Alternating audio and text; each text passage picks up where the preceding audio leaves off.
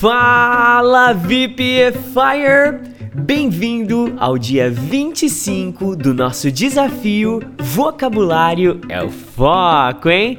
125 palavras, estamos agora com 25 dias de desafio e começa agora mais um dia de muito inglês por aqui. Você tá firme e forte aí para estudar hoje, não tá não?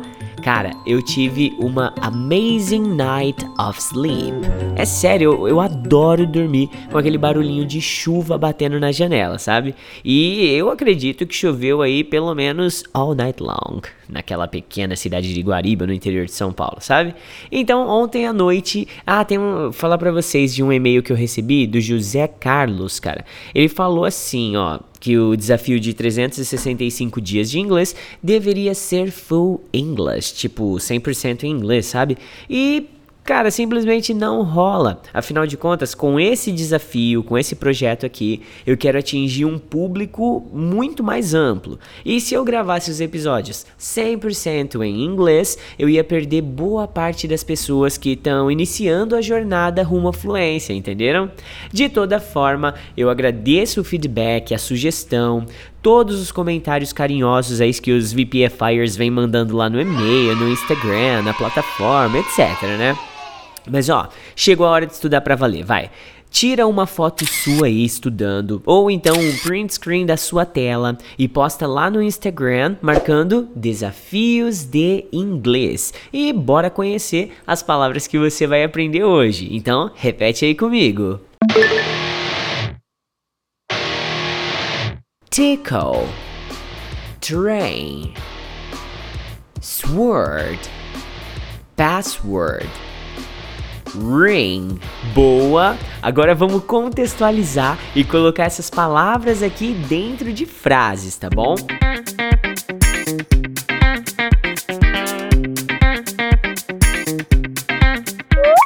I hate tickles. Anyway, I can't hold my laughter.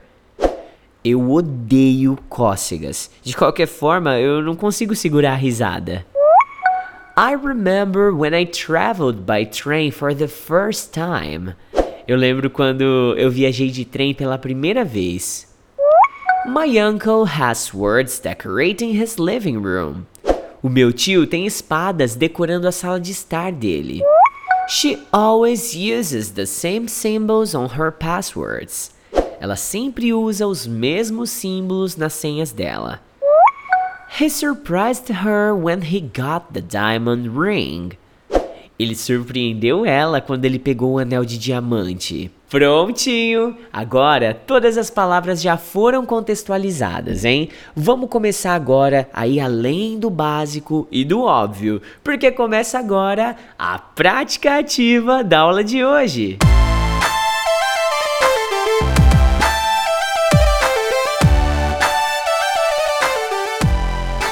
Explicar para você um pouquinho além do que provavelmente você já sabe sobre cada uma dessas palavras aqui. E vou criar algumas perguntas para ajudar você também a contextualizar e fixar ainda mais o conteúdo aprendido.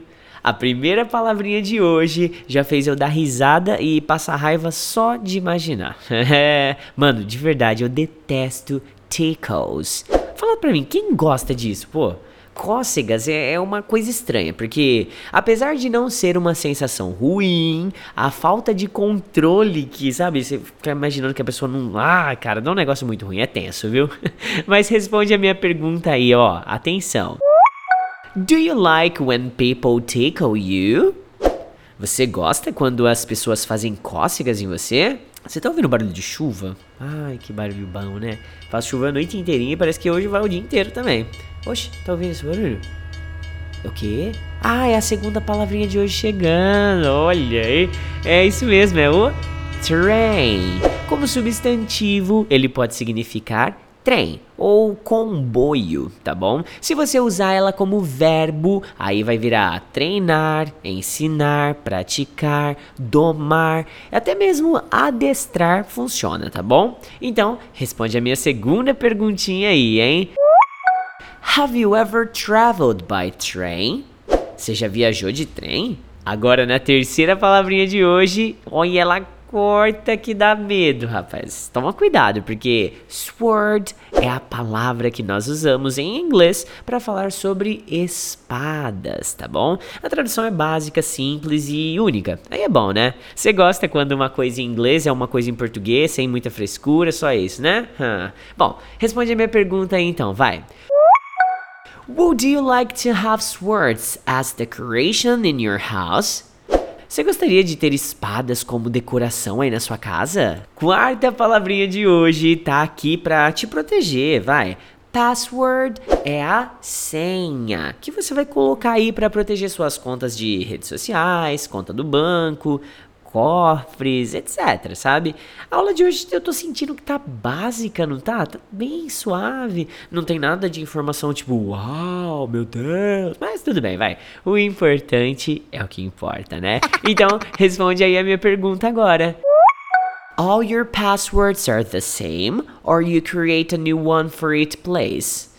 Todas as suas senhas são as mesmas ou você cria uma nova para cada lugar? Última palavra de hoje é bem legal, hein? Ring. Esse aqui é o anel como substantivo, mas também pode ser traduzido por argola, picadeiro, uh, ringue, sabe ringue de boxe? Também dá certo. E se a gente falar ele como verbo, ele ainda vira o verbo tocar, tipo o celular tá tocando, the phone is, the cell phone is ringing, entendeu? E também pode ser repercutir, tá?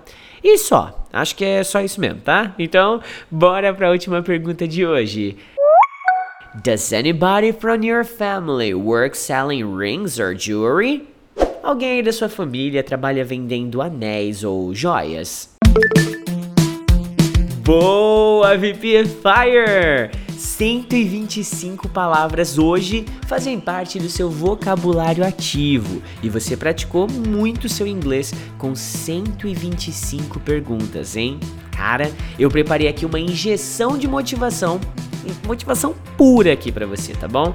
Quem aplica ela hoje aqui é a frase do nosso majestoso John Lennon, ok? Então olha só, ouve a frase que ele disse: Life is what happens when you're busy making other plans. A vida é o que acontece quando você está ocupado fazendo outros planos. Motivou? Energizou aí? Então, bora! Agora é hora de trabalhar com essas palavrinhas lá no aplicativo de memorização, tá bom? E eu reforço o meu pedido inicial para você, VPFire. Já acabou a aula de hoje, cara. Posta aquela foto nossa aí top no seu Instagram. Você vai me ajudar e muito a divulgar e levar o nosso desafio a mais alunos todos os dias, tá bom? E não esquece, marca o Desafios de Inglês aí no Insta, tá bom? Have a great one, VPFire! Talk to you tomorrow! E não se esqueça, vocabulário é o foco, hein?